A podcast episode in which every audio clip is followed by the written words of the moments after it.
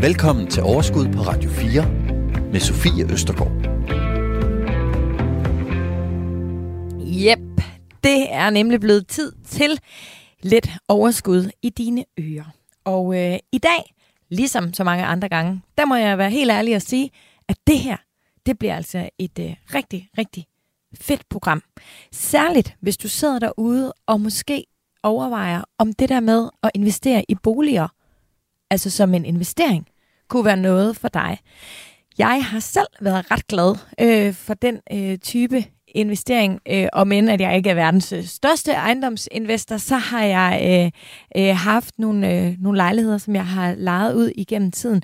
Og det har altså øh, både været en god investering, og faktisk også øh, fungeret ret godt. Men i dag, der får jeg besøg af en, som efterhånden har ret meget erfaring, og dermed også rimelig mange boliger, som øh, han øh, leger ud. Og det, der er så vidunderligt ved ham, det er, at han rigtig gerne vil fortælle om, hvordan han kom i gang. Og derfor så lover jeg dig, at der er rigtig gode råd at hente, hvis du står og tænker, hmm, er det måske den vej, jeg skal gå, og hvordan kan man gøre, og hvad med alt det der med udlejning, og hvad, skal det være selskab, eller skal det være privat, og kan jeg overhovedet låne penge til det, og er det ikke besværligt, og hvad nu, hvis de ikke betaler husleje? Alle de ting, som jeg ved, at man overvejer, hvis man godt kunne tænke sig at gå den vej med sine investeringer. Så om en time, der lover jeg dig, at du ved, om den type investering, det er noget for dig. Velkommen til Overskud.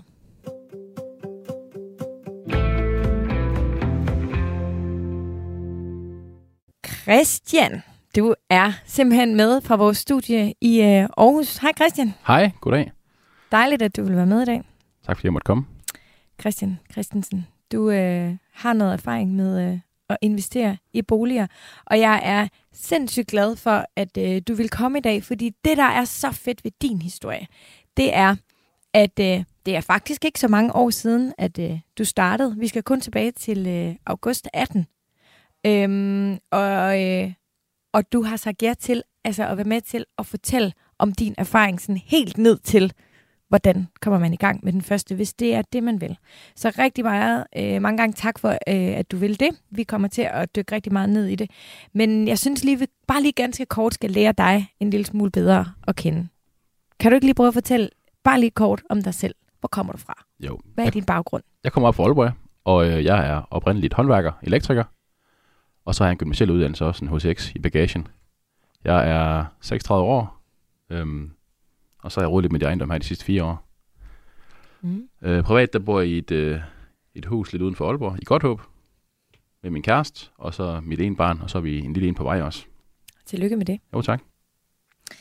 Og øhm, hvordan kan det være, at øh, du tænkte, at du skulle i gang med at investere i boliger? Ja, det var sådan lidt af en omvej faktisk. Øhm, jeg havde et, øh, et lønmodtagerarbejde, hvor jeg var, var ansat i et, øh, et norsk firma, der hedder Tomra, som øh, laver flaskeautomater her i Danmark. Det er, jeg må det er simpelthen nødt til at stoppe dig der, fordi ja. Det er jo simpelthen en aktie, jeg har talt om øh, flere gange her i programmet. Den rammer alene det, det, det grønne. den øh, rammer øh, fuldstændig i mit hjerte, og særligt fordi øh, det var en, jeg sådan selv opdagede, fordi jeg var i Rema og så flaskepanten øh, og tænkte, oj, det der, eller maskinen, ikke? Ja. Og så også bare fordi, at den gik skide godt, øh, efter jeg købte den, så det er også rigtig dejligt. Men øh, nu skal jeg ikke afbryde dig mere, du Jeg, taler jeg ved videre. faktisk ikke, hvad den er i nu, eller aktien er i, men det, jeg husker, dengang jeg startede, der, der var den i 42,5 kursen. Ja. Øh, startede i 13. Ja. Øh, og var der i syv år. Øhm, og det er et godt firma. De tjener masser af penge, øh, og de er også gode til at, at dele ud af dem. Så på den måde, så fik jeg ligesom opbygget en pose likviditet Mm. øh, efter nogle år ind i det arbejde, hvor jeg så fandt ud af til sidst, hvad, hvad skal jeg med de penge her? Jeg kommer fra en helt klassisk, øh, hvad skal man sige, arbejderfamilie, hvor vi ikke rigtig har snakket med investeringen derhjemme, fordi det var der ikke, det var ikke overskud til. Så jeg var sådan lidt på bar bund. Hvad gør vi her med de penge? Øhm, så havde jeg ligesom en god kammerat, der havde været i gang med det her øh, udlejning. Han havde et enkelt tofamilieshus. Han havde købt for mange år siden på noget tvang. Øh, og sådan lidt igennem ham blev jeg lidt inspireret til, at øh, det var jeg skulle den vej med mine penge, og se om jeg kunne, kunne få et eller andet op at stå med det. Mm. Øhm, ja, det var sådan min, øh, min indgangsvinkel til det. Så sådan lidt tilfældigt, men øh, og lidt omvej. Jeg tror, jeg, tror, jeg, jeg tror, der sidder nogen derude og tænker, jamen, du er jo håndværker. Altså, fordi det er jo bare en kæmpe fordel i dit liv, ja. At du er, er håndværker. Altså, det er jeg ikke, og det er der rigtig mange andre, der ikke er. Og der er ikke nogen tvivl om, at hvis man for eksempel skal have den der gode case øh, i en lejlighed, hvor man måske lige kan lave noget selv og spare på den der håndværkerløn, som jo er sådan astronomisk høj, særligt i disse tider. Ja, det må man sige. Ja, øhm, altså, har det ikke også været en stor fordel for dig i dit eventyr? Eller? Helt sikkert. I starten, der, der har du store udfordringer med at, at have penge nok til at... Altså, til at, du har problemer med at få finansiering på tingene. Når du så kommer rigtig godt i gang og snibbolden roller, så har du svært ved at finde tid til tingene. Så, så er man Ja. nødt til at få håndværkere ind, for du kan ikke nå det hele selv. Men i starten, der er det en kæmpe fordel. Man vil så Ja. også sige, at finder man nu den rigtige, den rigtige case, så, så kan man godt få håndværker til det, og ombelåne tingene og gøre, at man har en, en drift ud af det alligevel, selv hvis du har brugt mange penge på renoveringen øh, med håndværkere. Det er godt, du siger det. Så der er stadig Så- grund til at lytte med. Ja, man skal ikke lade sig afskrække, at man ikke er håndværker. Er Bestemt ikke. Øh, Er du nu dygtig til økonomi og kan, kan finde ud af, hvad en rigtig kriger i Excel og, og overbevise banken om, at det er en god idé det her, så er du også rigtig langt i forhold til bare at få lov til det. Øh, Det er der mange håndværkere, der ikke får lov til, fordi de ikke kan den del af det.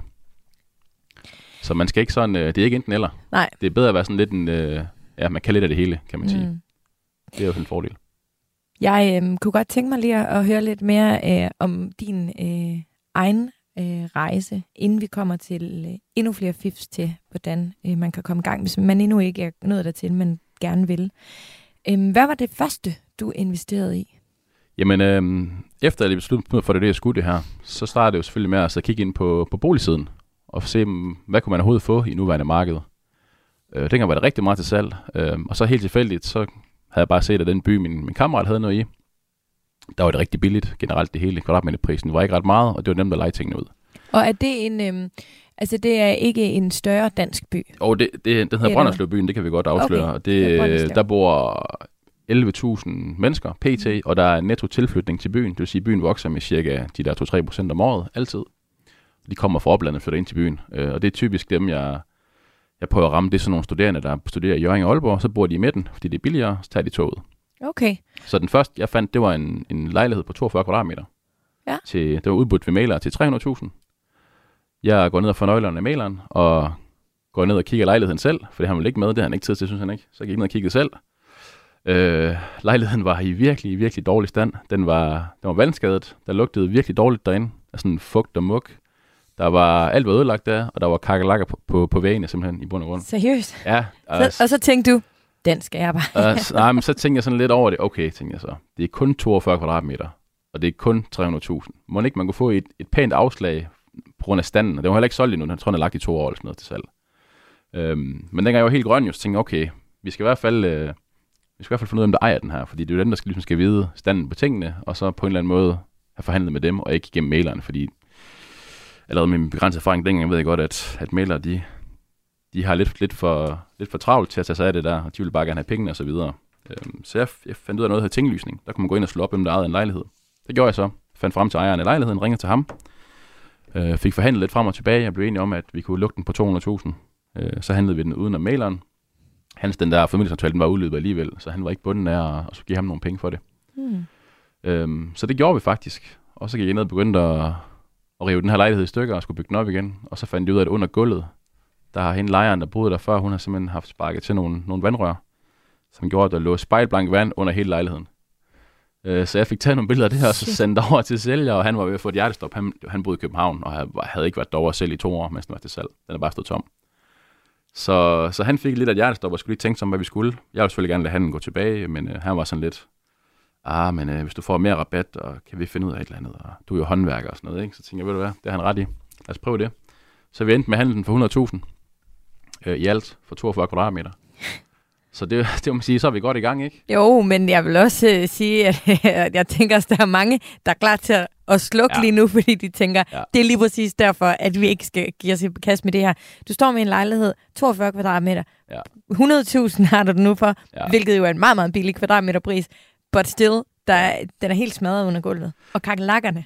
Uh. Jamen, de har heldigvis stået, men man kan sige, at de hang stadig på væggen, så, så det, det, det, det, man skal sige, der ligesom var, var casen for mig, det var, at jeg kunne se, hvis jeg brugte en masse af mit hårde arbejde her, så kunne jeg godt få skabt et eller andet, der kunne, der kunne, der kunne give mening øh, senere hen. Øhm, så jeg, jeg, tog, jeg gik bare i gang med at tænke, det vil da være, det er 42 kvadratmeter, hvad kan der ske? Vi skal have et køkken, vi skal have noget gulv, vi skal have noget isolering under gulvet, og så skal vi have malet vægene i bund og grund. Det var det. Så jeg lavede et lille budget for det selv, og fandt ud af, hvad det kostede, og jeg brugte øh, 89.000, tror jeg, jeg brugte omkring 100.000. Så var vi færdige. Så stod den klar til, til at lege ud. Og så kunne jeg få 4.000 i husleje hver måned. Og dengang vidste jeg ikke, at det var godt. Der tænkte jeg bare, at det var måske en færre husleje. Mm. Når jeg så senere har fundet ud af, hvad et regnark er og alt det her, så kunne jeg godt se, at, at det, var, det var ganske udmærket. Som begyndelse i hvert fald. Ja, og særligt i forhold til, hvad du har haft af udgifter. Det må Ja. man sige. Ja, præcis. Det, også, det hang der. rigtig godt sammen. Jeg havde Ja. ja. faktisk ikke engang heller ikke noget lån i den. Øh, Det var, det var penge, der var sammen det hele, så jeg skyldte heller ikke noget på den. Du lytter til Overskud på Radio 4. Dagens gæst er ejendomsinvestor Christian Christensen. Jeg kunne godt tænke mig, inden vi går videre med din øh, historie her, så kunne godt tænke mig lige at, at, at spørge dig.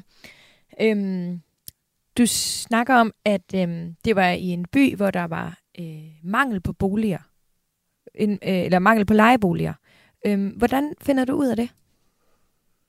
Øhm, typisk i gamle dage, før at Facebook blev så stort, som det nok er nu med de grupper og alt det her, så brugte jeg rigtig meget øh, boligbetalingen, da jeg ligesom skulle prøve at finde ud af, hvordan er en given by og lege noget ud i. Så kunne man simpelthen, øh, det her det er min helt egen lavpraktiske måde at gøre det på. Jeg gik ind på boligbetalingen, så skrev jeg, jeg, jeg har en toværelses lejlighed i Brønderslev Midtby, hvor mange er der ledige lige nu af dem, og så bagefter, så kunne jeg gå ind og søge en statistik på, hvor mange mennesker, der bor i byen, og så prøvede de to tal at finde ud af, hvad er sådan en form for lejefaktor. Hvor mange mennesker kan der bo der, og hvor mange ledige lejligheder er der, og se det sådan nogenlunde fornuftigt ud i forhold til de andre store byer.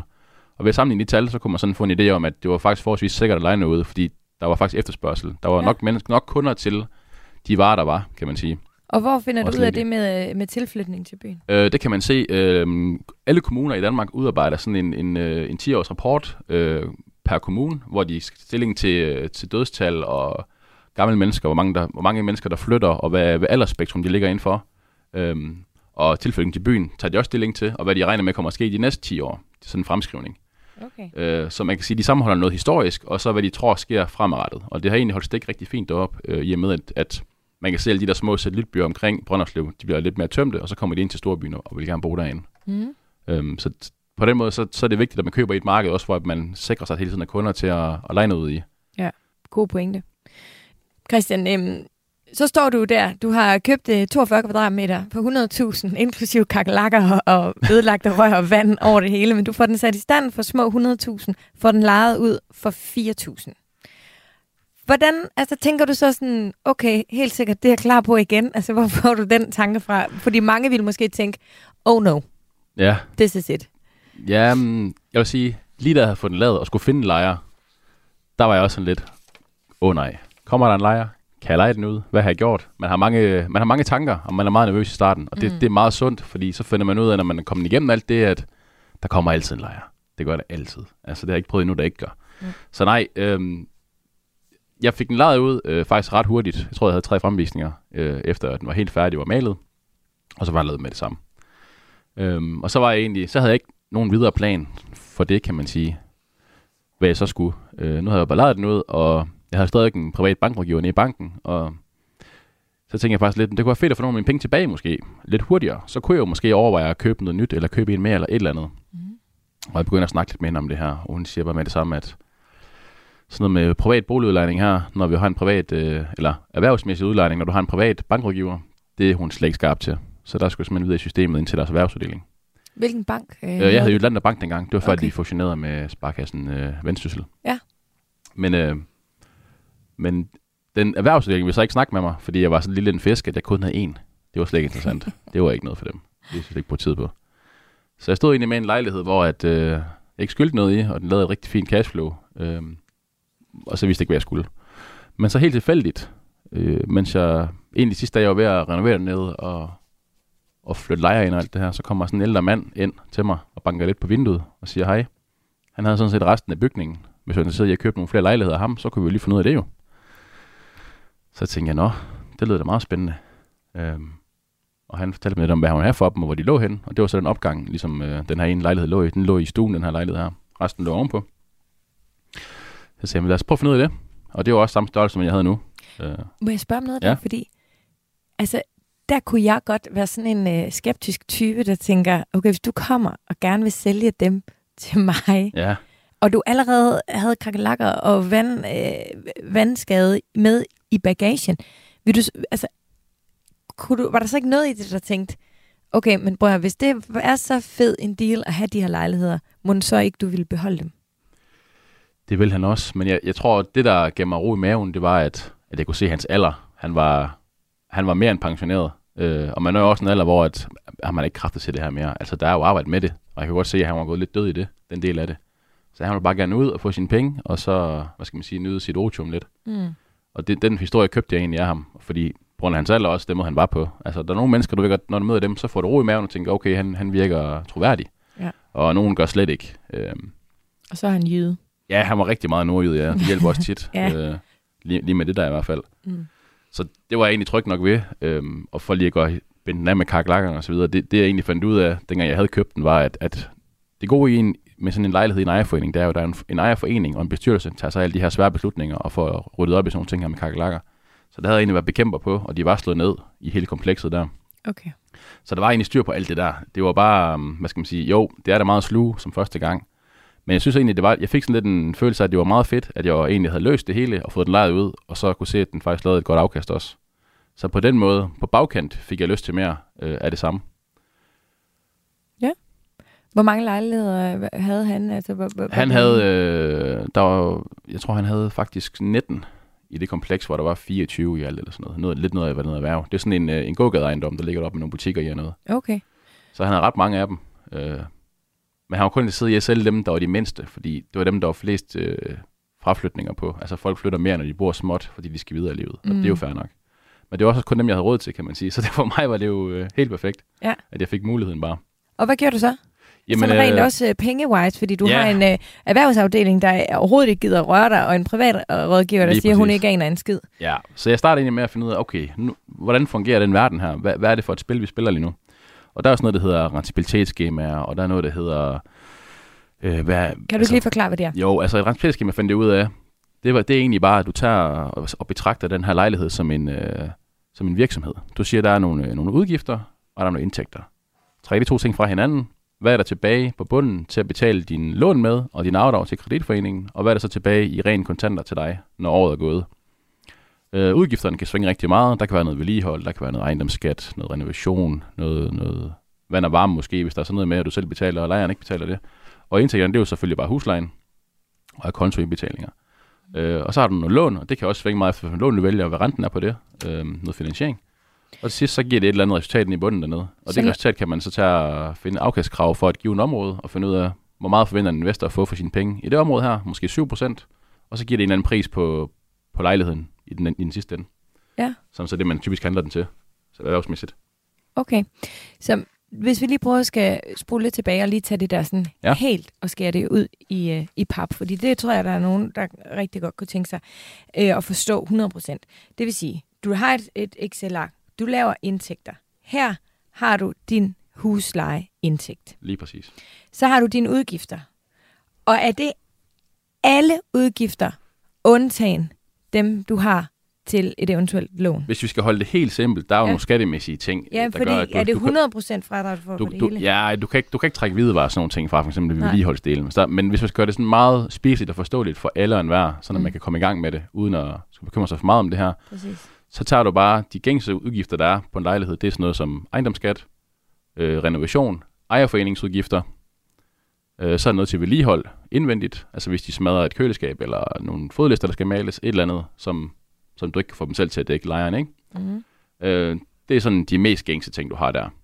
Og hvad med øhm, vand, varme? Ja, men det er meget forskelligt Øh. fra foreningen. De, lige dem, jeg købte der, der var ikke, der var ikke koldvandsmålere, så der skulle jeg egentlig indeholde det kolde vand i deres husleje. Det betalte jeg for. Så Okay. gik de rigtig meget i bad, så kostede det mig en lille smule om måneden. Gik de nærmest ikke i bad, så tjente jeg lidt på dem. Ja. Øhm, og det er lidt forskelligt fra forening til forening også, hvad de gør der. Okay.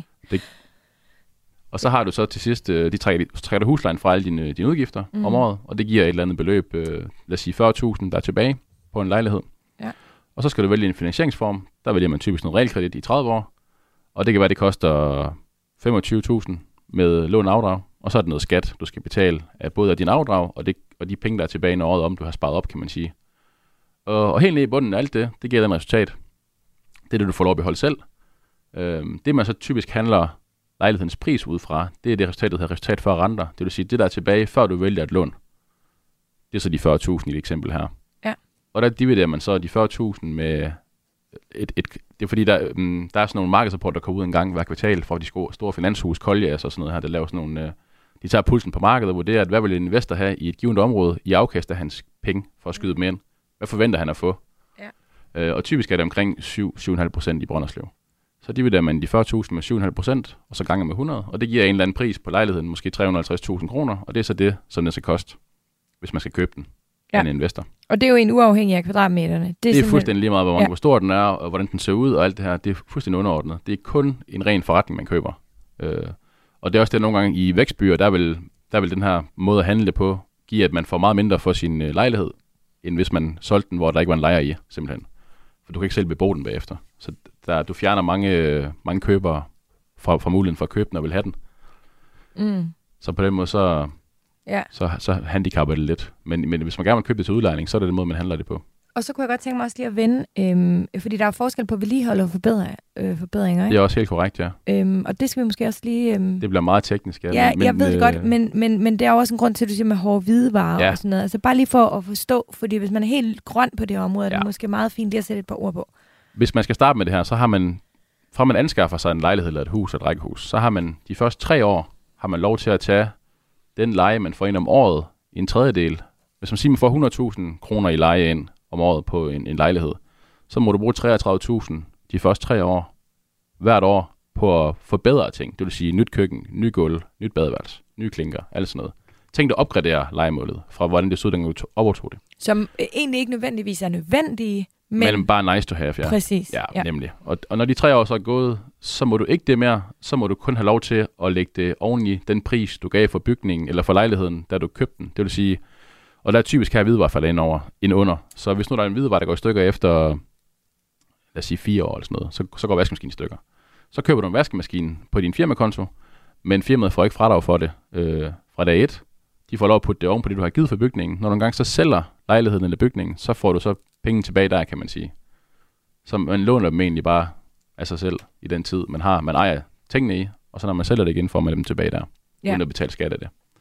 Og det her er jo, øh, hvis man øh, netop laver en, et selskab, Ja, præcis. hvor man øh, gør de her ting. Ja. Øh, alternativet er jo øh, faktisk, som jeg startede øh, i sin tid for efterhånden, øh, en del år siden, der købte jeg øh, øh, en ejerlejlighed, og da jeg så ligesom skulle flytte videre, jeg skulle så flytte fra Aarhus til København, øhm, så fandt jeg ud af, at den var steget så meget, at jeg faktisk havde mulighed for at beholde den og lege den ud, ua- altså, og, og alligevel købe en ny, hvor jeg så selv kunne bo. Ja, det er fedt. Ja, og da det så øh, kunne lade sig gøre, så øh, det var jo super fedt, og det kunne jeg så også øh, næste gang. Så, så, øh, så det er jo også en måde, man kan starte stille øh, og roligt øh, op på, og, og, og, og få lidt øh, boliger, og så på et tidspunkt kan man jo så kaste sig ud i, hvis det skal være et større projekt, og gøre det, som du gør her med Præcis. øh, et selskab. Men det, det er egentlig, hørte dig sige, at du har ramt lige i røven, det var, at du har, du har sandsynligt gjort noget frivilligt i, i en bolig, du selv har boet i.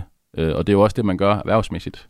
Øh, Hvis man køber noget billigt ind, renoverer det, så siger man til banken, nu har jeg renoveret det op, så jeg kan få en højere husleje, så kommer der mere frivilligt i bygningen, fordi der er mere husleje, altså der er mere forskel på indtægter Ja. og udgifter, Mm. og så kan du også belåne det yderligere. Ja. Så det er egentlig samme, lidt samme øh, skabelon, kan man sige, i Ja. forhold til at komme videre uden at have så mange penge med selv. Fuldstændig. Øhm, og så er, øh, så er der jo bare en skattemæssig for, forskel den dag, man skal sælge. Altså, at hvis man ligesom har haft en privat og har boet i dem. Det er, det er En parcelhusreglen, du falder ind under, ja. Det er korrekt. Ja. Ja. Men det kræver så også, at du flytter tilbage igen og har tænkt dig at bebo dem som primær bolig inden salg Ja, igen.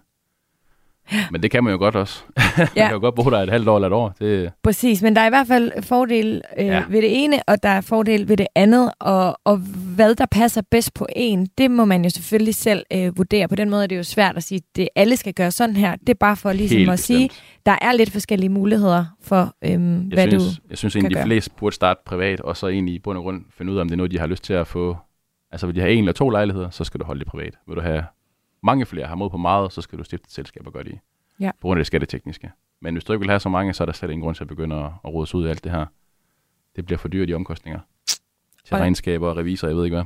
Ja, og indviklet, og lige pludselig skal du i erhvervsafdelingen i banken, og det er Ja, ikke engang sikkert, at de gider tale med dig. Nej, det til at starte det. med. De, de kan Vel? være rigtig svære at få, få i snak, men når de så først begynder at køre, så, så vil de godt være med. Og det skal vi høre mere om lige om et øjeblik. Du lytter til Radio 4. Godt. Christian, øh, jeg glæder mig sådan til øh, lidt senere, fordi øh, øh, kender det, jeg har det der sådan pretty woman øh, øh, moment øh, inde i hovedet med, med den der øh, erhvervsrådgiver, der var Ja. sådan, ej, jeg vil simpelthen ikke tale med dig.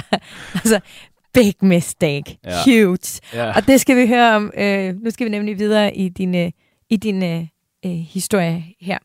Du overtager så nogle af lejlighederne fra øh, ham, øh, den øh, ældre, øh, søde herre. Øhm, men hvordan finansierer du det? Jamen, det er jo så der, hun kommer ind i spil, hende her, erhvervsrådgiveren. Hun, øh, jeg får lov at ringe til hende af min egen privat bankrådgiver for hendes nummer. Ringer ned i banken. Øh, hun hedder Katrine, hende her, jeg skal snakke med.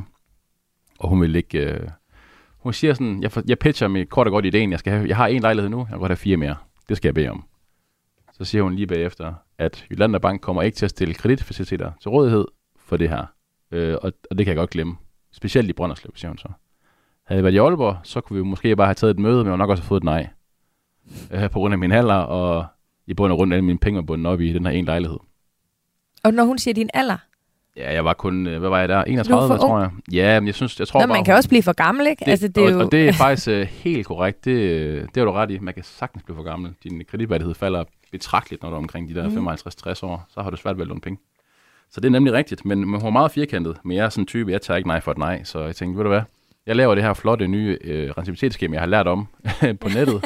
og så laver jeg det til hende med, med de her fem lejligheder lagt sammen som sådan en stor forretning. Og sender afsted til hendes mail, som jeg kan google mig frem til. Øhm, og lagde nogle flere beskeder på hendes telefonsvar. Og så inden for et par dage ringer hun faktisk tilbage sig selv, og sagde, at Mikkel kom ned, vi lige kunne tage det møde der. Ned i banken. Ja. Og så synes hun egentlig, at jo, Så det vil så, hun sgu godt alligevel. jamen, det så jo faktisk lidt fint ud i det regnark, der kunne hun godt se. Ja. Øh, og jeg viste jo lidt, at jeg havde lidt styr på det, når jeg havde lavet snit selv. Øhm, Mm. Og lidt, lidt, lidt havde regnet ud, at ja, brugte noget tid på at sætte mig ind i det, kan man sige. Christian, hvorfor overvejede du ikke bare at skifte bank? Altså, hun lyder helt vildt irriterende, hende Katrine. Øhm, ja, jeg, havde ikke, jeg vidste ikke, hvad, hvad jeg skulle. Jeg var lige startet. Jeg tænkte, det her, og han stod jo der, og vi skulle handle nu, så jeg Ja. var nødt til at gøre det, ligesom, du ved godt, ens netværk. Det, man har lige ved hånden først, det prøver man. Og hvis Ja. det så slet ikke går, så begynder man at kigge sådan lidt mere ud af, ikke? Og, og gøre noget nyt. Jo. Men det med at skifte bank også, når man har sådan noget her, det, det er jo ikke bare lige at, at gøre. Altså, der går lige nogle uger med det. I hvert fald inden det er på plads. Klart. Øhm, så, så jeg tænkte først, nu prøver jeg lige det her først. Øh, jeg har så skiftet bank efterfølgende, så sige. Fordi det blev med at være sådan lidt... Øh, de havde lidt, det var lidt bremsen, ikke også, i Det vores for forhold, og jeg var lidt speederen, så der var, ikke et, øh, der var ikke et match der.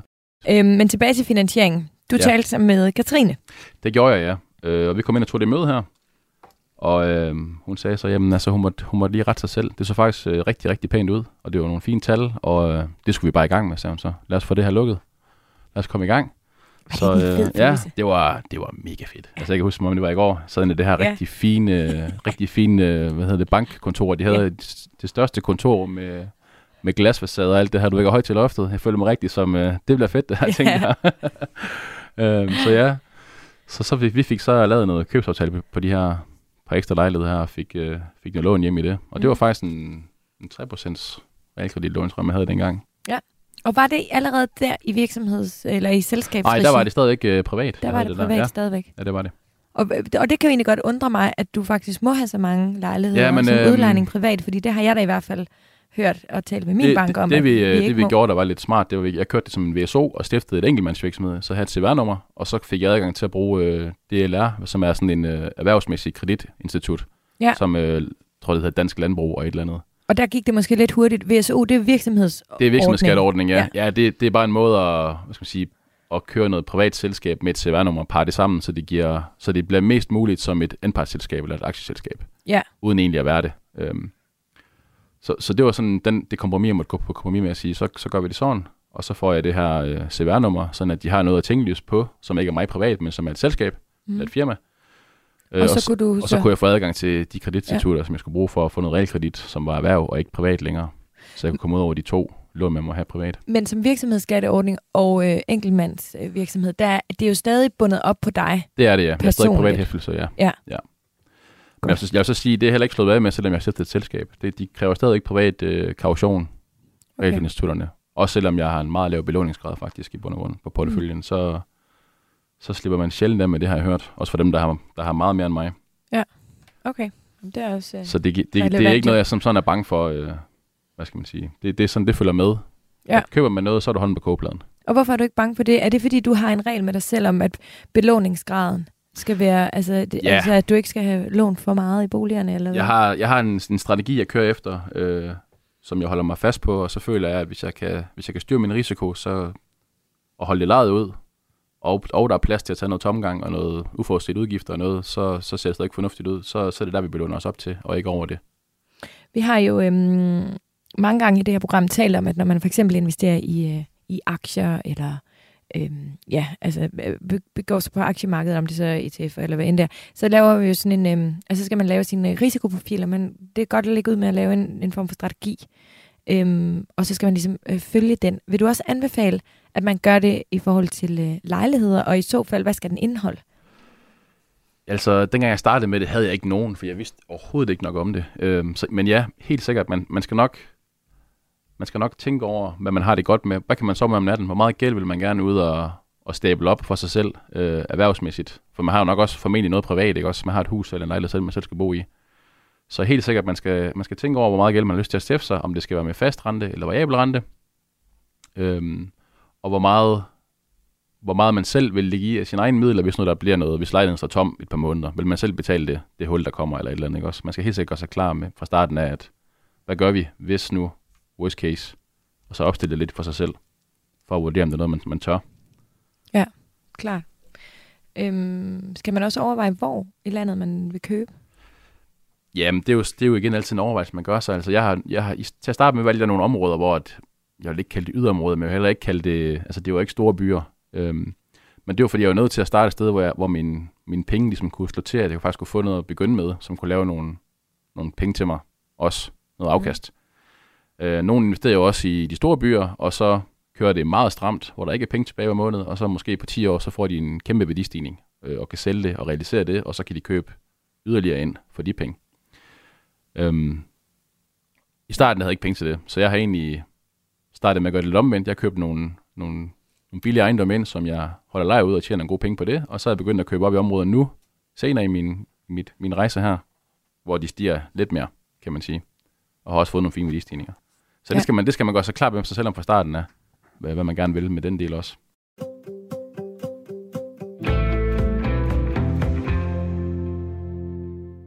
Christian, jeg kan godt tænke mig, at vi kommer lidt tilbage til øhm, øh, historien her. Ja. Øhm, hvad, øh, hvad skete der så, efter du så havde fået købt de her ekstra lejligheder? Jamen, øh, så er jeg jo på udkig efter det næste igen, fordi mere vil jo gerne have mere. Jeg kunne godt se, at det her det kunne blive en, en måde at slippe ud af det her daglige øh, jobræs på, ved at kunne klare sig selv lidt mere og få noget indtægt. Ja. Jeg været meget inspireret af den her FIRE-bevægelse, der var lidt på YouTube. Financial Independent Retire Early, ja. Hvis du har hørt om det. Det har jeg i hvert fald. Ja. Jeg har også lavet flere programmer om dem, faktisk. fedt. Så hvis Okay. der er nogen, der tænker sådan, hvad er det? Så hop lige tilbage og find dem. Men det handler jo netop om at um, ja, få sine penge til at arbejde øh, for sig, leve så under evne så meget som muligt, og så selv kunne bestemme, eller gå på pension faktisk så tidligt som muligt. Ja, og jeg, jeg var nok ikke så meget til pension. Jeg var nok bare mere til at have den økonomiske frihed i, at hvis der er noget, jeg ikke gad at lave, så behøver jeg ikke gøre det. Så kunne jeg sige farvel og tak for i dag, og stadig få penge et eller andet sted fra at klare mig selv. Ja.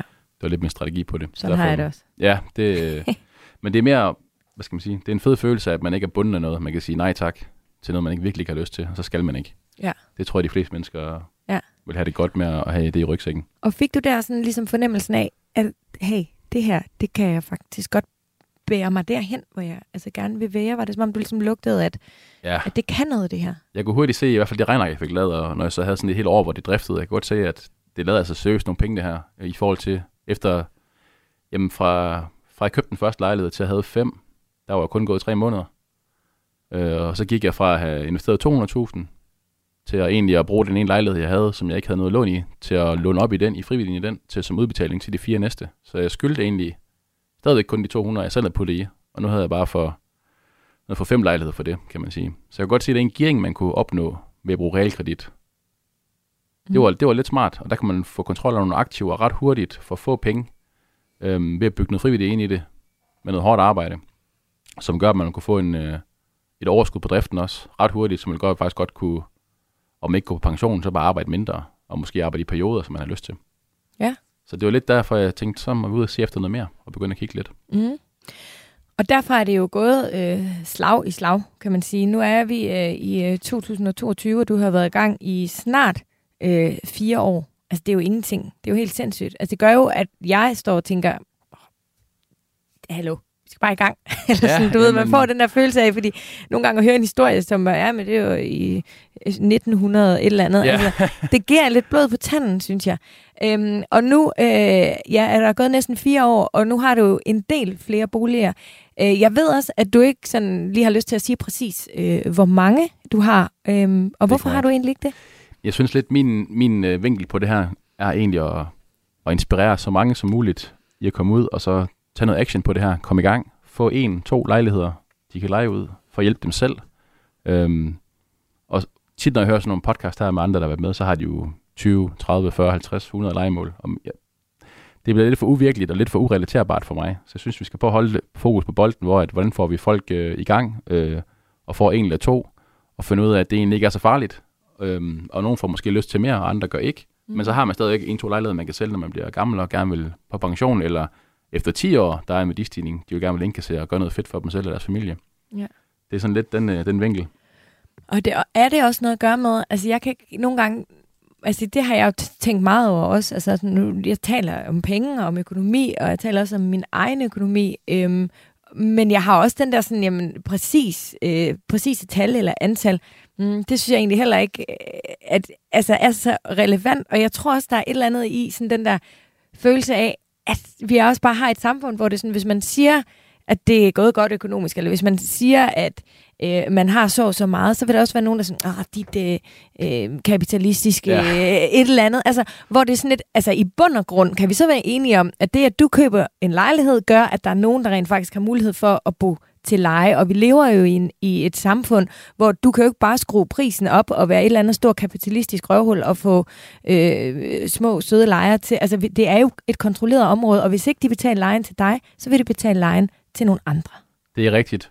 Og det er et meget reguleret område, specielt for lejerne. De er meget beskyttet. Ja, og jeg har præcis. også øh, haft en del tab på grund af deres beskyttelse, kan man sige. Ja. Men jeg har bare alligevel også mødt nogle steder, hvor at i starten blev kaldt øh, bolighej. lidt, som, lidt for sjov. Men som det sådan tog om sig, så blev det måske til lidt mere, end hvad jeg synes var sjovt. Øhm, og også det der med, at, at det er jo lidt en... Det er sådan, man skal passe lidt på øh, i den branche her, for du, lever egentlig, du laver egentlig penge på, at folk bor øh, et sted. Mm. Og de fleste mennesker har bare svært ved at forholde sig til, at de skal betale andre, for at de kan få lov at bo et sted. Øh, I hvert fald mere end... Altså, de vil nok kun være med til at betale omkostningerne, og ikke at der skal være et, et øh, afkastkrav, eller et afkast til mig også, kan man sige. Ja. Så, så derfor så er det, har jeg bare fundet ud af, at det, det er bedre at tale om det, men tale om det sådan, at få folk i gang med det, og så egentlig holde det på et niveau, hvor at vi prøver at, at få nogen inspireret til at Ja. komme i gang. Ja, ja, helt sikkert. Og det har jo altså heller aldrig været forbudt øh, at tjene penge, øh, kan man Nej, sige. forhåbentlig ikke. Heldigvis. Men øh, nu siger du selv, at øh, nu siger du selv, at der har været lidt øh, ja, udfordringer øh, en gang imellem. Og det kunne jeg faktisk også godt tænke mig lige øh, at, at tale med dig om. Altså, hvad er det for nogle udfordringer, man kan løbe ind i som øh, boligudlejer? Altså jeg fandt jo ret hurtigt ud af, at lejeloven er meget kompleks og meget øh, omfattende, og du skal tage stilling til en masse ting. Øhm, det er jo lige fra, om, om det man leger ud af en småhusejendom, eller et parcelhus, eller det er en stor ejendom osv. Der er alle mulige klassificeringer, og inden for det er der også afgrænsninger og muligheder på hver ting. Men i bund og grund koger det ned til, at lejerne skal altid være mest beskyttet. Du er den stærke i det her forhold her, øh, og som regel er Som det også udlejer. som udlejer, ja. Mm. Og som regel også dig, der står tilbage med det økonomiske tab, hvis der er en tvist om et eller andet. Det er, øhm, det er svært for folk, der har få legemål, at køre det professionelt nok til at køre det efter reglerne 100% korrekt. Og laver du en fodfejl, det kan være en, en tidsfrist, du overskrider, eller et eller andet, øhm, så taber du sagen hver gang i huslejenævnet. Uden, uden noget som helst. Øhm, der er ikke noget at gøre. Og hvorfor er det lettere, øh, hvis man har flere? Fordi hvis du har flere, så kan du allokere mere af din, din tid, hvor du ikke skal på arbejde til at sætte dig ind i ting her, og så, hvad hedder det, eller du har også flere penge til at hyre nogen til at hjælpe dig med det. Ja. Fordi det er så svært at, og komplekst, at som regel har man brug for hjælp til at, til at løfte opgaven. Plus at øh, hvis du ikke selv har styr på det, men, eller uanset om du selv finder ud af det, eller om du ansætter en til at gøre det, så skal du vide det en gang. Eller sådan, altså, og det kan du... Altså Ja. selvfølgelig er der forskel på ja, ja, øh, øh, byer og på alt muligt andet, men der er jo stadigvæk nogle regler, som når Det du rigtigt. kender dem, jamen, så kan du... Så en standard lejekontrakt for eksempel, man kan den skal udarbejdes. Ja, man kan i hvert fald navigere efter det, hvis man kender det sådan, hvad skal man sige, de store hele øh, billede af, hvad, hvad man skal eller ikke skal. Ja. Men du har også ret i, at så kan du være i en reguleret kommune og en ureguleret kommune, og det er også nogle, der er også nogle andre regler, der gør sig gældende så, eller efter hvor du hen er der. Mm. Så, så, det, så jeg tror, man skal ikke lade sig skræmme af det, fordi hvis du bare vil have en eller to lejligheder, så er det ikke et større problem, at så får du heller ikke så mange øh, tvister med lejere, fordi du har så lidt. Øh, de fleste lejere er rigtig søde og ordentlige. Jeg forstår godt, hvis du laver en aftale med dem, selvom den ikke er lovlig og holder i retten, så er de med på, at vi gør sådan her, fordi det gav vi hånd på, dengang vi indgik lejemålet. Og det er jo fint jo. Øh, når du begynder at få mange lejligheder, så får du også mange af de her, eller du får en del flere sager med lejere, hvor du bliver uenig om noget i bund og Mm. grund. Det er flere folk igennem, øh, flere kunder igennem butikken. Ja. Øh, og så begynder du at have de her sager her, som tager lang tid og er dyre at løse, øh, og der er ikke rigtig nogen, der vinder på det. Men selvom at øh, du selvfølgelig overholder alle de regler, du skal, og overholder øh, den husleje, som er reguleret øh, for at passe på lejerne, så er det stadigvæk muligt at tjene penge på dine cases. Bestemt, ja. Og jeg vil sige, selv i det marked, der er nu, kan du også godt gå ud og købe noget og finde noget, der, der kan lave penge på bunden til dig. Øh, Så det er aldrig for sent at komme i gang heller ikke. Mm. Øhm, det kan sagtens lade sig gøre. Du lytter til Overskud på Radio 4. Dagens gæst er ejendomsinvestor Christian Christensen.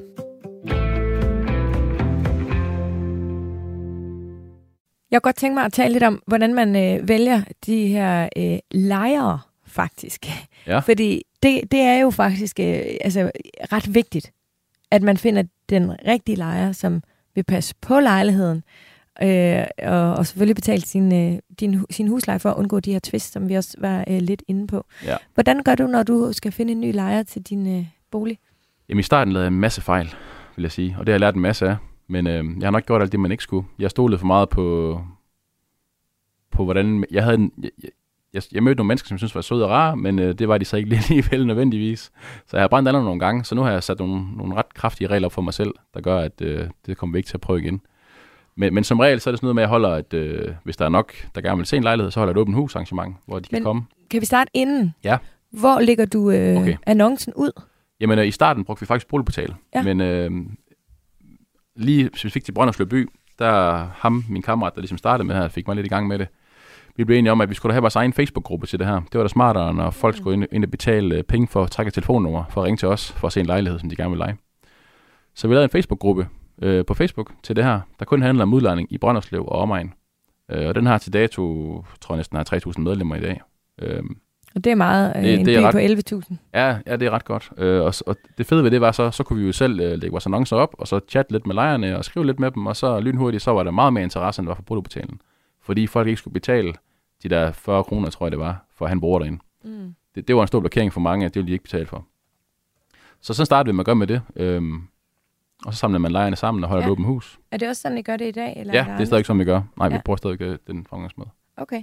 Og så samler I ind til et åbent hus. Ja, indtil der er nok, så man bruger mindst mulig tid på at fremvise. Og, hvor så, mange er det? Hvor mange er nok? To-tre er nok for mig til at Okay. komme. Så hold- holder jeg lige sådan en halv time en aften, så kommer Fordi de du og ligesom så- har øh, også øh, hvad hedder det, scoutet lidt på forhånd, eller sådan lige haft en dialog med dem. Ja, og Ja. det helt fede ved Facebook er, som du ikke får på er, du kan gå ind og se deres profiler. Du kan sådan lige Klart. lidt vurdere på, hvad laver de? Hvem er de som mennesker?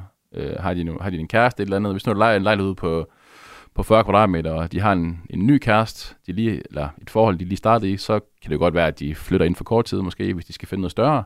Øhm, så det giver en god indikator af, hvor vi hen er her. Øh, menneskeligt, kan man sige, ikke? Jo, jo, klart. Øhm, og så også holde det sammen med, når du møder dem, sådan finde ud af, hvordan de er som mennesker, om de virker troværdige og ordentlige, og ja, få en god mavefornemmelse Mm. i bund og grund.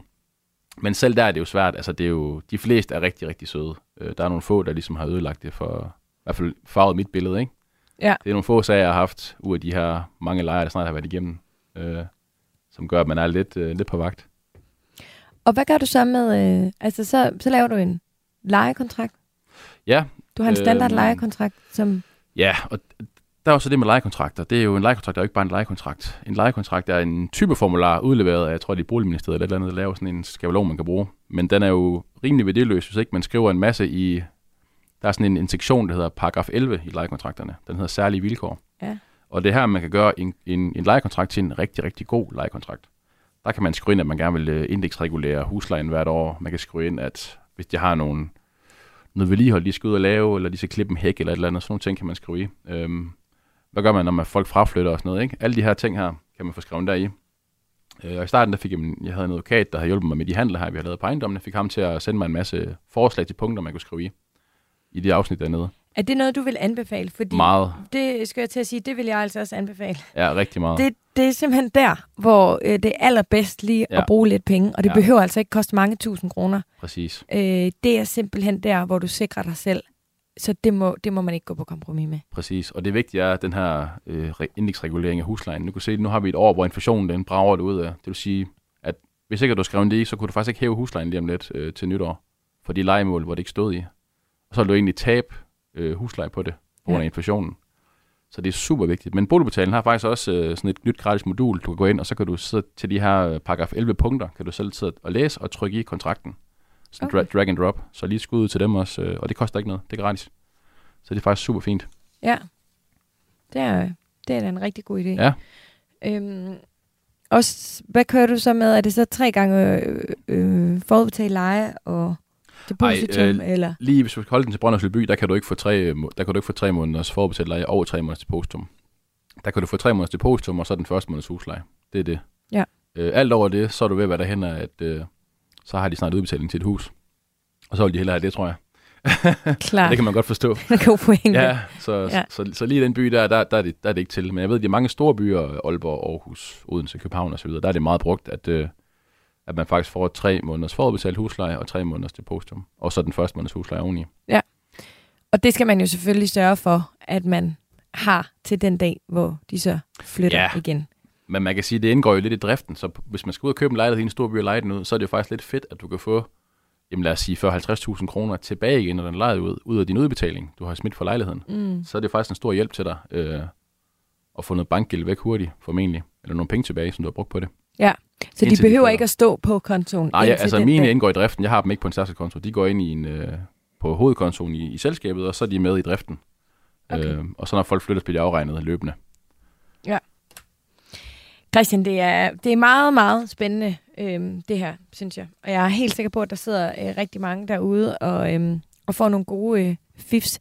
I dag har du så fortsat øh, øh, udelukkende øh, boliger i sådan de lidt mindre større byer, om man så må sige. Eller er du begyndt på det, du lige var inde på lidt tidligere, også at købe i nogle af de større byer? Eller hvad vil du, altså, hvad vil du egentlig hvad vil du anbefale, øh, hvis man skal starte? Fordi at købe en lejlighed i en stor by, det kræver jo både en, en ret høj indtægt, men det kræver også øh, mange penge til, du kan ligge i udbetaling. Ja. Øhm, er det stadig en god idé at starte sådan lidt udenfor?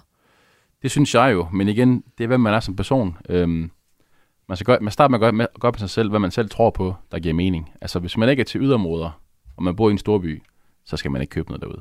For du skal også tænke transport ind. Du skal derud en gang imellem og holde øje med det og flytte folk hvor, ind hvor og ud. ofte og- er du derude og holder øje med det? Altså nu har jeg jo fået min renoveret sådan rimelig godt, og jeg har sådan et, øh, et rimelig godt øh, setup til det hele, så jeg vil sige et par gange om måneden er nok afsted rundt til de forskellige byer, og lige at, at lave et eller andet form for visevært, eller nogle fraflytninger eller noget, ikke? Indflytninger. Du siger, at du har et godt setup. Har du nogen øh, ansatte? Ja, ja, nej, jeg har ikke du ansatte. Jeg har nogle- jeg har- eller? Jeg har nogle rimelig fine øh, håndværkere tilknyttet, som jeg kan ringe til at bruge også, til at renovere og sådan alle de ting, her jeg selv skulle have gjort, som jeg selv gjorde i før i tiden. Ja. Ja. Så det, det tager noget af af presset af. Men jeg vil sige, man, man skal det ud en gang imellem. Man har det nu kun en enkelt lejlighed, og den er i god stand, når folk flytter ind, men så kommer du ikke til at skal bruge tid på det. Hvor, hvor, mange, hvor mange gange har du selv ringet til din egen udlejer, når du skal bruge til leje? Man ringer jo nærmest aldrig til sin udlejer. Øhm, Nej. det, er- det er sådan meget sjældent, ikke? Og, og det også, har også fået mange spørgsmål på, jamen, er der ikke noget hele tiden? Så Ja. ja. nej, det er der faktisk ikke. Øhm, det utroligt nok. Det er mest, når noget, der går i stykker, der skal laves, eller vi renoverer et helt legemål Ja. ja. bunden af. Så er, der, så er der travlt. Ja. Ellers så er det bare sådan noget simpelt. Folk flytter, og det får du at vide i tre måneder inden. Du skal ud en eller anden øh, torsdag aften og få nogle nøgler og lave et syn. Det, Og det finde en ny lejer. Og finde en ny lejer, ja, lige præcis. Ja. Hvor, hvor ofte flytter de så? Nu siger du selv, de mindre, de flytter lidt oftere. Øh, de mindre lejligheder under 60 kvadratmeter, der er i hvert fald min erfaring, at de flytter cirka hver anden år, sådan i snit. Det holder meget godt. Øh, jeg har nogle få, der har boet der i hvert fald 5-6 år. Før jeg faktisk, jeg har faktisk overtaget noget med nogle lejere i, der ikke er flyttet endnu. Du lytter til Radio 4. Og det er jo så også det, fordi vi ved jo så også, altså der er jo det her med lejekontrakten, at den skal være tidsbegrænset, eller, al- altså fordi ellers så kan de aldrig flytte. Men, men når du nu kun har købt dem som investering, så er det måske ikke noget, du går op i. Altså, de kan i princippet blive boende. Ja, Og det betyder, at den dag, hvis du forventer, at du skal sælge nogle af dem, så vil det blive til andre investorer, som vil tage lejerne med. Præcis. Så får man lejren med, ja. Øh, jeg ved faktisk ikke, jeg, ved, jeg, er ikke, øh, jeg har lidt tidsbegrænset noget. Jeg ved, det kan være svært at, at få lov til at gøre det. Det går, at man kan skrive en eller anden aftale og sådan og sådan. Jeg ved, der er nogle, der er nogle ting, der skal gøre sig gældende, hvis man vil tidsbegrænse et legemål mm. selv. Det er noget med, at man skal udstationeres, eller man skal på en længere rejse. Der er nogle forskellige Det skal i krav. hvert fald, ja, og det skal i hvert fald også være totalt for lejernes... Øh, Ja, altså, altså, det skal være ja, af hensyn til dem, kan præcis. man sige. Ikke? Ja. Øhm, men, øh, men, men de her erhvervsboliger, altså dem finder man vel ikke på boligportal? Eller boligsiden, undskyld. Øh, nej, der går man ind på ejendomstorvet.dk. Det er ligesom sådan en boligsiden for erhverv. Ja. Der kan man finde alle de her... Øh, det, er som sådan, det er bare en form for markedsplads for, for erhvervsejendom. Der kan man også lege erhvervsejendom. Hvis du starter butik, så kan du finde legemål derinde. Du kan købe erhvervsejendom, og du kan også selv lege din egen erhvervsejendom ud. Øhm, Ja. Det, det er et godt sted at starte med at kigge på noget. Men det er jo så også, hvad skal man sige, det helt professionelle segment. Der skal du have en erhvervsrådgiver i banken, før du går derind og, finder, finder noget, du gerne vil købe. Okay. Fordi det bliver som erhverv. Der kan du ikke købe en enkelt lejlighed privat, og så senere lave det om til noget erhverv. Har du, øhm, altså er der simpelthen nogle lejligheder, som har status som erhvervslejligheder på den måde med udlejning? Øh, ja, du kan godt have en ejerlejlighed, der er status som erhverv. Det vil typisk være i en, øh, en ejerforening, hvor der måske er butikker i bunden Ja. af den her øh, bygning her. Men det undrer mig bare, når du siger det der, at, at man ikke kan købe de lejligheder derinde privat. Det kan også være, at du kan, men min erfaring er, øh, altså i hvert fald med de banker, jeg har snakket med, der vil de ikke, de har ikke, altså en privat kreditforening vil ikke låne penge ud, når det er erhvervsmæssig udlejning. Og, nej, og særligt, øh, hvis man overtager med lejere og sådan Ja, noget. præcis. Ja, okay. Så den er nemlig ikke tom. Nej. Og det kommer også igen med det her med, også med tidsbegrænsning. Der, der vil som erhverv, vil, skal du altid lave en ubegrænset lejekontrakt, fordi at de vil, den forretning, du bygger, kan jo ikke være begrænset af at skal ophøre efter, efter to år, når du får et 30-årigt kreditforeningslån. Nej, det er klart. Så, så der er mange ting, der sådan, det er meget komplekst alt det Ja. her, øh, det område her, kan man sige. Men det er Ja. meget interessant, fordi det er ting, man måske ikke lige ville overveje. Jeg ved, der også findes mange sådan Facebook-grupper, hvor, øhm, hvor folk de, øh, ligesom lægger boliger og erhvervsboliger, og ikke erhvervsboliger nu, altså lejeboliger. Nej, Ja. altså hvordan, hvad skal jeg kalde dem? Boliger til Udlejningsboliger. udlejning, ja, som de gerne vil sælge. Ja. Ja. Øhm, har du nogen erfaring med de grupper? Øh, Kan man finde nogle gode nogen der? Eller Jeg var faktisk ikke klar over, at der var nogle grupper, så jeg vil gerne lige se dem. Det kan Nå, være, at jeg kunne finde Jamen, jeg selv. kan da sende nogen øh, videre tak. til dig. Jeg er i hvert fald medlem af, det kunne af være nogle fedt. stykker derinde. Det kunne være mega fedt. Det var jeg slet ikke klar over. Jeg ved godt, de der mailere, de er lidt nogle iler. De tager cirka 4% af, af salgsprisen Ja. per, per ejendom. Så jeg kan godt forstå, at folk gerne vil prøve at sælge det off-market Ja. for at spare de penge. Jamen, det har du jo Øhm. erfaring med, da I skulle udleje til. Det kan da godt være, at du skal kigge den vej. Men det, Ja. er der, det findes der i hvert fald Det flere øhm, forskellige grupper. Øhm, men altså, men ja, det må man jo vurdere uden, øh, fuldstændig det samme, når man skal købe aktier eller øh, krypto, eller hvad end man køber. Så er der en masse gode råd at hente i det her program, men i sidste ende er det jo vildt vigtigt, at man selv sætter sig ned med sit eget øh, Excel-ark, med sit eget hoved, og med sin egen økonomi, øh, og Præcis. eventuelt rådgiver, og finder ud af, hvad der passer til, øh, Til ens eget setup, ja. lige præcis. Og risikoprofil. Lige præcis. Øhm, Christian, tiden den er ved at være gået, men jeg kunne godt tænke mig øh, bare lige her til sidst øh, at høre dig. Hvad, øh, hvad, hvad tænker du med, med sådan, som, ej, altså sådan som markedet er i dag? Altså tænker du, øh, at der er mulighed for at købe op, øh, hvis, hvis, øh, hvis det ligesom falder, eller tænker du, oh shit, øh, hvad skal jeg gøre øh, med min egen øh, portefølje? Altså er du bekymret for din egen økonomi, eller eller tænker du, at det er et godt sted at, at købe op? Øhm, jeg tror, vi, det, det bliver godt at købe op senere. Jeg tror, vi er alt for tidligt. Jeg tror, vi står lidt, lidt på foden af et bjerg her, vi lige skal over en pukkel. Øhm, så, og, og faktisk, de bedste priser på ejendom i sidste finanskrise, som startede i 8, cirka 8-9 stykker, kom først i 2012. Så, så det er slet ikke endnu, at vi skal være i de baner, og at øh, vi skal skynde os og, og spare alle penge sammen og købe noget nu. Øhm, slet ikke. Der er stadig gode handler derude at få, kan jeg se. Jeg kigger dagligt selv, øh, både på boligsiden og ejendomstorvet efter ting. Så man kan sagtens finde noget, der giver mening, selv i nuværende renteniveau. Du kommer nok til at have en lille mere risiko på renten, for du skal nok vælge noget flekslån i stedet for noget fast rente, Mm. som det ser ud pt. Men kan man bære den risiko, så er det også fint. Men jeg tror også, desværre, at vi skal ind i et sted, hvor vi kommer til at se et fald i boligpriserne her Ja. Inden for Og- den næste års tid. Og når du er så eksponeret i boligmarkedet, er du, ja. så, er du så bekymret for det? Jeg har Hvordan? 30, 30% øh, variabel rente og 70% fast rente, som jeg har nogle gode kursgevinster på, som jeg heller ikke har indlyst endnu. Øhm, så jeg, jeg sover helt trygt. Der er overhovedet ikke problemer lige nu. Det er jeg glad for at vide. Ja. Christian. Det er godt. Christian, tusind tak. Øhm, Det var slet. det var sindssygt spændende, og tusind tak, fordi du deler ud af dine øh, fifs. Øh, og, og, altså, og særligt fordi det er så let at forstå, hvis man står og egentlig gerne vil i gang, så jeg kunne få lov til at spørge helt ned i, i, i, i bunden der. Selvom du, Det er, selvom du er fløjet, så er det rigtig dejligt, at du har tid til lige at give lidt af din erfaring fra dig. Så tak det kunne være fedt, hvis flere kom i gang. Ja. Jamen, øhm, i hvert fald, øh, hvis det går godt for dem. ja, præcis. Der er jo selvfølgelig lidt risiko, men øh, det lyder på dig som om, at øh, hvis, man har, hvis man sikrer sig ordentligt at få den rigtige vejledning, så er der altså også mulighed for øh, gode gevinster, og måske, hvad ved jeg, frihed eller en tidlig pension. Præcis.